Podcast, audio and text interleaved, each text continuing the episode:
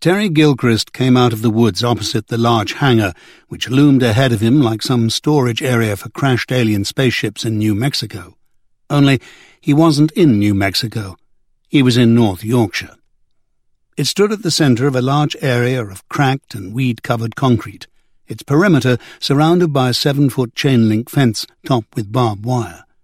A large sign on the padlocked double gates read, "Private. Keep out."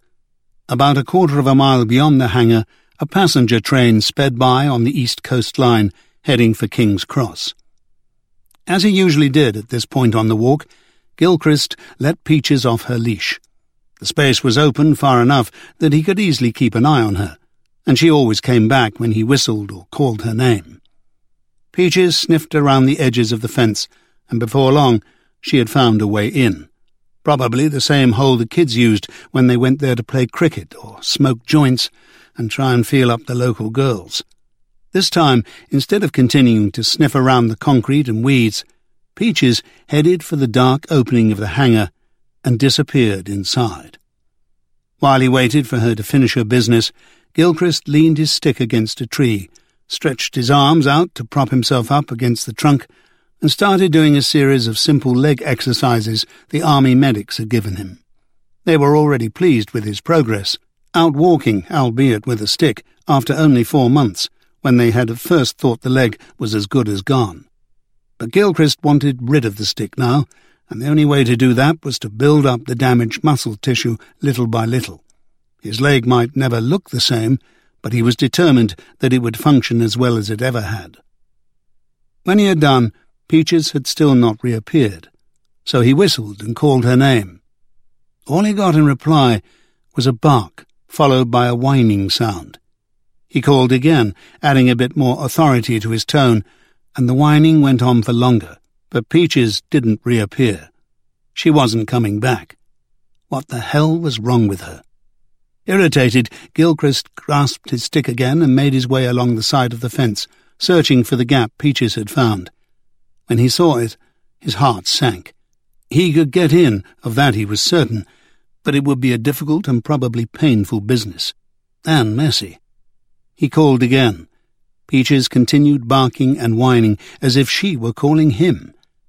To get through the hole, Gilchrist had to lie flat on the wet ground and edge slowly forward, sticking his arms through first and pushing back against the fence to propel himself forward.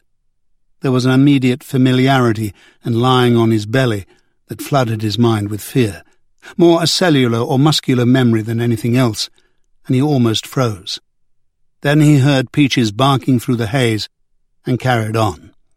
Standing up was another awkward manoeuvre, as he could hardly bend his leg without causing extreme pain, but he made it, hanging on the links of the fence and using them as climbing grips. Finally, he stood, panting, and leaned back against the fence, clothes damp and muddy. Then he grabbed his stick and made toward the hangar. It was dim inside, but enough light came through the large opening to make it possible to see once his eyes had adjusted. Peaches was standing about thirty yards to his right near the wall. She was barking, and her tail was wagging. Gilchrist made his way over, wondering what on earth was making her behave in such a willful and excited manner. Irritation slowly gave way to curiosity. The floor of the hangar was concreted over like the surrounding area, and it was just as cracked in places, weeds growing through despite the lack of light. He could hear rain tapping on the steel roofing, and the wind moaning around the high dark spaces. He felt himself give an involuntary shudder as he approached Peaches. Even in the dim light, it was easy to see that she was sniffing around a dark patch on the concrete, but it took the light from Gilchrist's mobile phone to see that what interested her was a large bloodstain, dotted with chips of bone and chunks of grey matter. Immediately, an image of blood on the sand flashed into his mind, and he felt the panic rise like the bile in his throat. "Get a grip," he told himself, then took several deep breaths and bent to peer more closely in the light of the mobile. He didn't have Peaches' acute sense of smell, but close up, he picked up that rank and coppery smell of blood.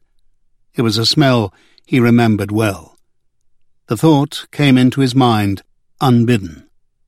Someone has died here.